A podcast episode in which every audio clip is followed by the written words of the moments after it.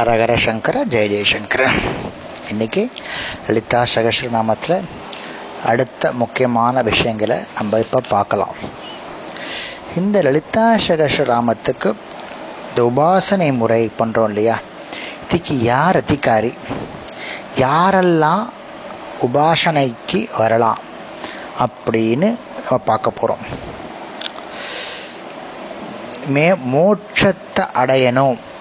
அப்படின்னு தீவிரமான ஆசை எல்லாம் யாருக்கு இருக்கோ அவ எல்லாருமே அதிகாரிகள். இல்லை ஜாதி வித்தியாசம் கிடையாது. ஆண் பெண் என்ற பேதங்கள் கிடையாது. நல்ல ஒழுக்கம் பக்தி ஸ்ரத்தை புலன் அடக்கம் சுத்தம். சரீரம் வந்து ஆத்ம சுத் மனசுத்தமும் உண்டும் சரீர சுத்தமும் இருக்கணும். நேர்மை குரு பக்தி இவைகளே அந்த அதிகாரிகளுக்கான தகுதி.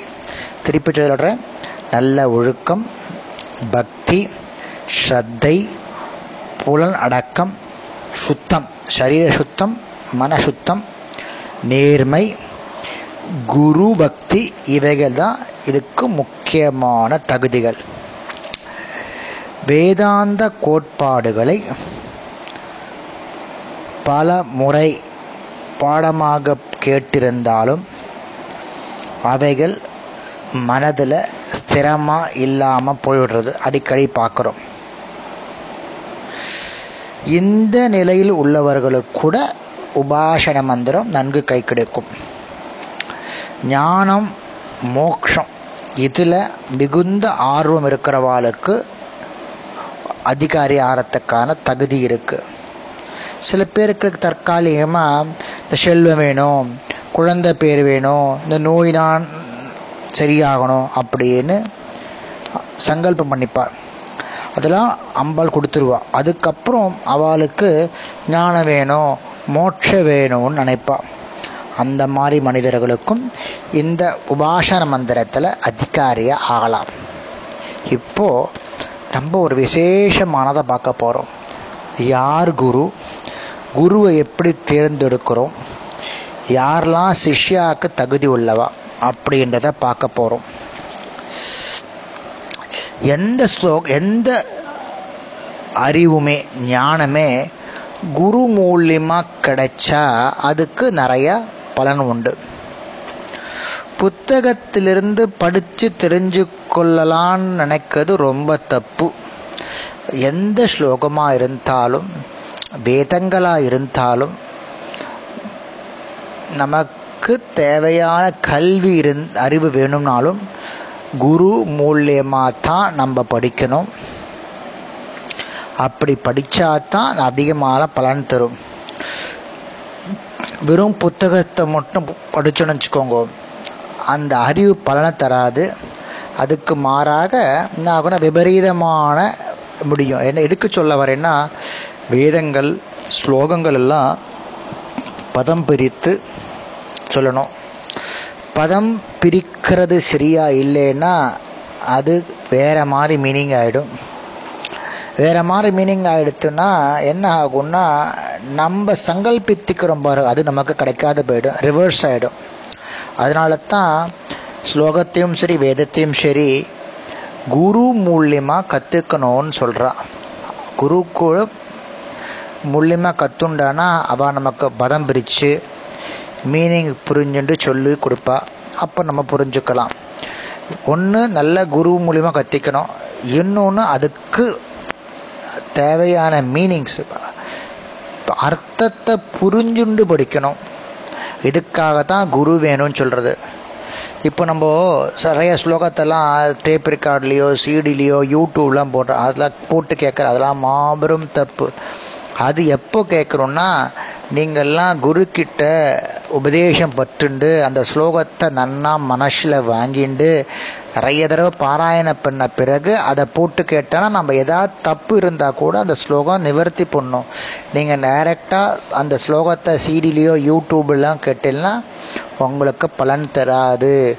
ஸ்லோகங்களும் மந்திரங்களும் குரு மூலியமாக தான் நமக்கு கிடைக்கணும். அதுதான் அந்த லலிதா சகசரநாமத்தில் ஹயக்ரீவர் குருவாக இருக்கார். அகஸ்திய மாமுனிவர் சிஷ்யனாக இருக்கார்.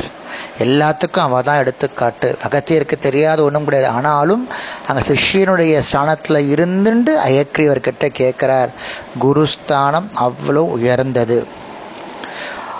அந்த ஆர்வம் உள்ளவர் அந்த மாதிரி குரு கிட்ட படிக்கணும் அப்படின்னு அந்த ஆர்வம் உள்ளவர் நல்ல குருவை தேர்ந்தெடுத்து உபதேசிக்கிறதுக்கு நம்மளை தயார்படுத்திக்கணும். குருவை தேர்ந்தெடுக்கிறது வந்து பெரிய விஷயங்கள். அது அவரை தேர்ந்தெடுக்கிறதுக்கு முன்னாடி அவரை பற்றி நன்கு தெரிஞ்சுக்கொள்ளணும்.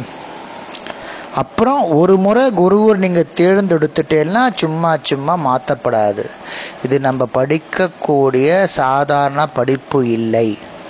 குருவை தேர்ந்தெடுக்கிறது ஒரு கலை அந்த மாதிரி குருவை தேர்ந்தெடுத்துட்டோம்னா அந்த குருவையே மாற்றிகிட்டே இருக்கக்கூடாது. அப்படி இருந்தால் நமக்கு கிடைக்கக்கூடிய அந்த வைப்ரேஷன் எஃபெக்ட் நமக்கு கிடைக்காது. சரி ஒரு குருவுடைய லட்சணங்கள் என்ன அப்படின்னு சகசிரநாமத்தை சொல்கிறது அவர் சாந்தமாக இருக்கிறவரும் சாந்தமானவர் சுத்தமானவர் தன் கர்மாக்களை சரிவர செய்பவர் சாஸ்திர நாணம் உள்ளவர் புலன் அடக்கம் உள்ளவர் நல்ல மனது உடையவர் அகங்காரம் இல்லாதவர் கருணை உள்ளவர் நல்ல குரு சிஷ்ய பரம்பரையில் வந்தவர் பேராசை இல்லாதவர். சிஷ்யனுடைய முக்கியமாக கவனிங்கோ சிஷ்யனுடைய சந்தேகங்களை நீக்கும் திறமை உடையவர். சிஷ்யர்களின் முன்னேற்றத்தில் ஆன்மீக முன்னேற்றத்தில் அக்கறையுடன் செயல்படுபவர்.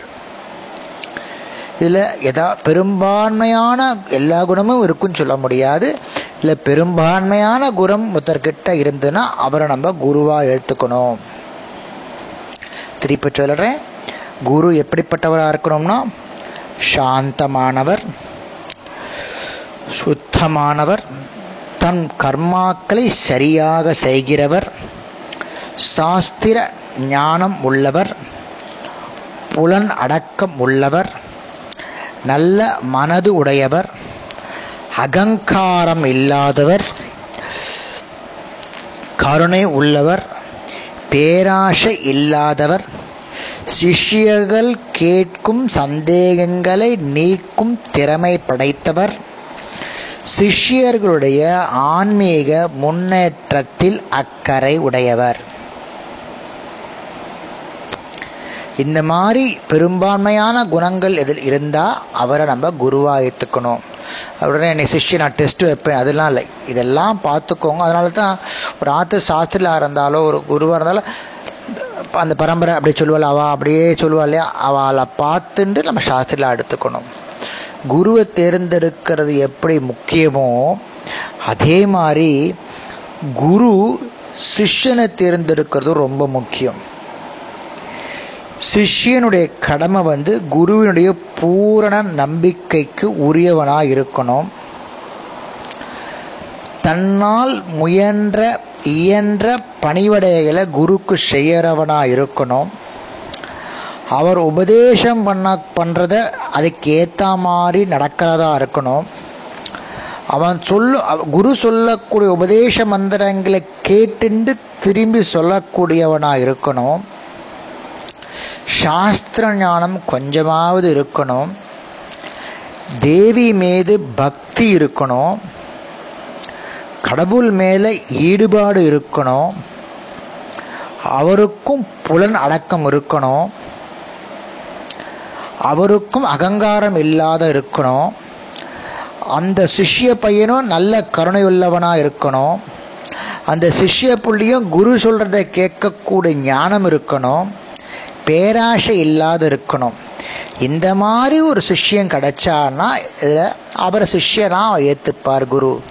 ஸோ குரு சிஷ்யன் இது ரெண்டுத்தினுடைய விளக்கங்களை நம்ம பார்த்தோம். சகஸ்திரநாம பாராயணத்தை சொல்லக்கூடியவர்கள் என்ன பண்ணணும்னா காலையில் ஸ்நானம் செஞ்சுட்டு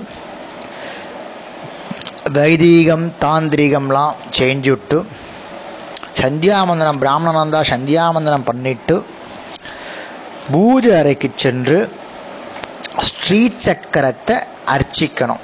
ஃபஸ்ட்டு ஸ்ரீ சக்கரத்தை அர்ச்சிக்கணும். அதுக்கப்புறம் லலிதா சகசிரநாம மந்திரத்தை அஷ்டோத்திரம் அல்லது திரிஷதி அல்லது சகசிரநாமம் இதை வச்சு பூஜிக்கணும். ஃபஸ்ட்டு ஸ்ரீ சக்கரத்தை ஆவாகன பண்ணி அர்ச்சிக்கணும். அதுக்கப்புறம் லலிதா சகசிர நாமத்தில் உள்ள ஸ்லோகத்தை திரிசதியா ஸ்லோகமாக இருந்தாலும் நாமாவளி அர்ச்சிக்கணும்னு சொல்கிற ஞாபகம் வச்சுக்கோங்க. அஷ்டோத்திரம் திரிஷதி சகசிரநாமம் அதாவது ஆயிரம் நாமாக்கள் அல்லது முந்நூறு நாமாக்கள் அல்லது நூற்றி எட்டு நாமாக்களை பூஜை பண்ணணும் ஜபிக்கணும். பிறகு இந்த சகசிரநாமத்தை படிக்கணும். ஃபஸ்ட்டு சந்தியாவந்தனம் பண்ணணும் நித்திய கர்மாவை பண்ணணும் பூஜை அறைக்கு சென்று சென்று ஸ்ரீ சக்கரத்தை பூஜிக்கணும் அர்ச்சிக்கணும். அப்புறம் திருஷதியோ சகசிரநாமமோ அஷ்டோத்திரத்தால் ஜபிக்கணும். பிறகு இந்த ரகசியமான சகசிரநாமத்தை சொல்லணும். அம்பாள் மேலே ரொம்ப பக்தி பிரீத்தி இருக்குது படிக்கணும்னு ஆசைப்படுறவாளுக்கு அம்பாலே தகுந்த குருவிடம் உங்களை சேர்த்துடுவா. அதனால தான் அவளுக்கு குரு பிரியா குருமூர்த்தி குரு மண்டல ரூபிணி அப்படின்னு பேர். அம்பாளுக்கு என்ன பேர்? குரு பிரியா குருமூர்த்தி குரு மண்டல ரூபிணின்னு பேர். இப்போது இந்த சகஸ்ரநாமத்தை நம்ம எப்போ சொல்லணும் அப்படின்னு பார்க்கலாம். இது பலஸ்ருதியில் வருது. நித்தியம் சங்கீர்த்தனா சக்த கீர்த்தயேத் புண்ணியவாசரே.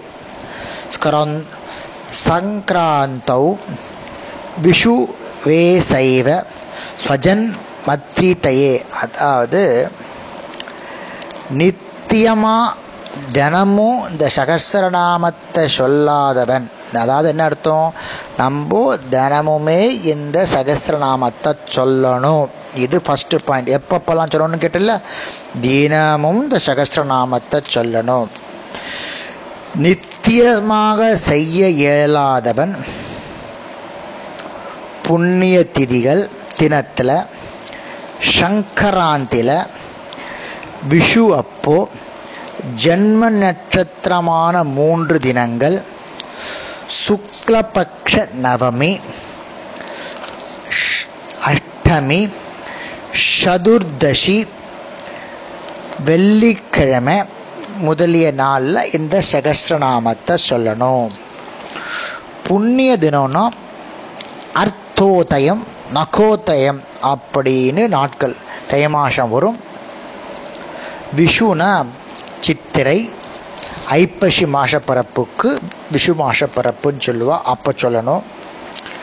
ஒருவன் தன்னுடைய ஜென்ம நட்சத்திரம் தன் மனைவியுடைய ஜென்ம நட்சத்திரம் தன் மகனுடைய ஜென்ம நட்சத்திரம் அல்லது தன் மகளுடைய ஜென்ம நட்சத்திரம் தீக்ஷா தினம் பூர்ணா அபிஷேக தினம் அப்புறம் தன்னோட ஜென்ம நட்சத்திரம் வருது இல்லையா?